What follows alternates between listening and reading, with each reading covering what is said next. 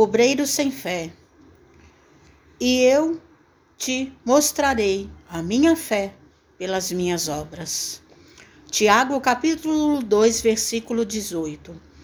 Em todos os lugares vemos o obreiro sem fé espalhando inquietação e desânimo.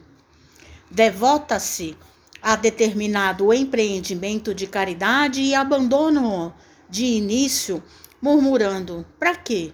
O mundo não presta.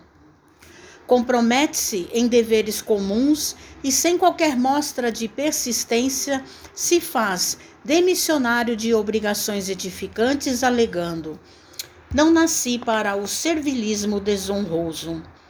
Aproxima-se da fé religiosa para desfrutar-lhe os benefícios, entretanto, logo após, relega ao esquecimento, asseverando: tudo isso é mentira e complicação.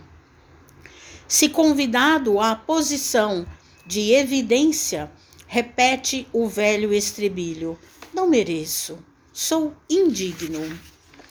Se trazido a testemunhos de humildade, afirma sob manifesta revolta: Quem me ofende assim? E transita de situação em situação entre a lamúria e a indisciplina, com largo tempo para sentir-se perseguido e desconsiderado.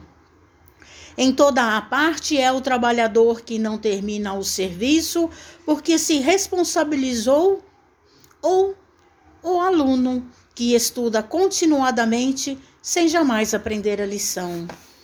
Não te concentres na fé sem obras que constitui embriaguez perigosa da alma.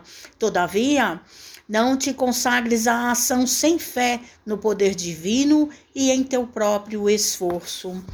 O servidor que confia na lei de, da vida reconhece que todos os patrimônios e glórias do universo pertencem a Deus.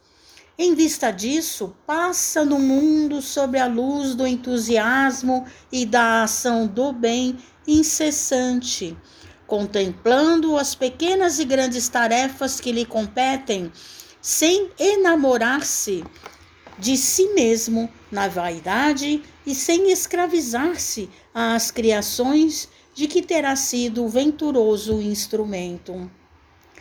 Revelamos a nossa fé por intermédio das nossas obras na felicidade comum, e o Senhor conferirá à nossa vida o indefinível acréscimo de amor e sabedoria, de beleza e poder.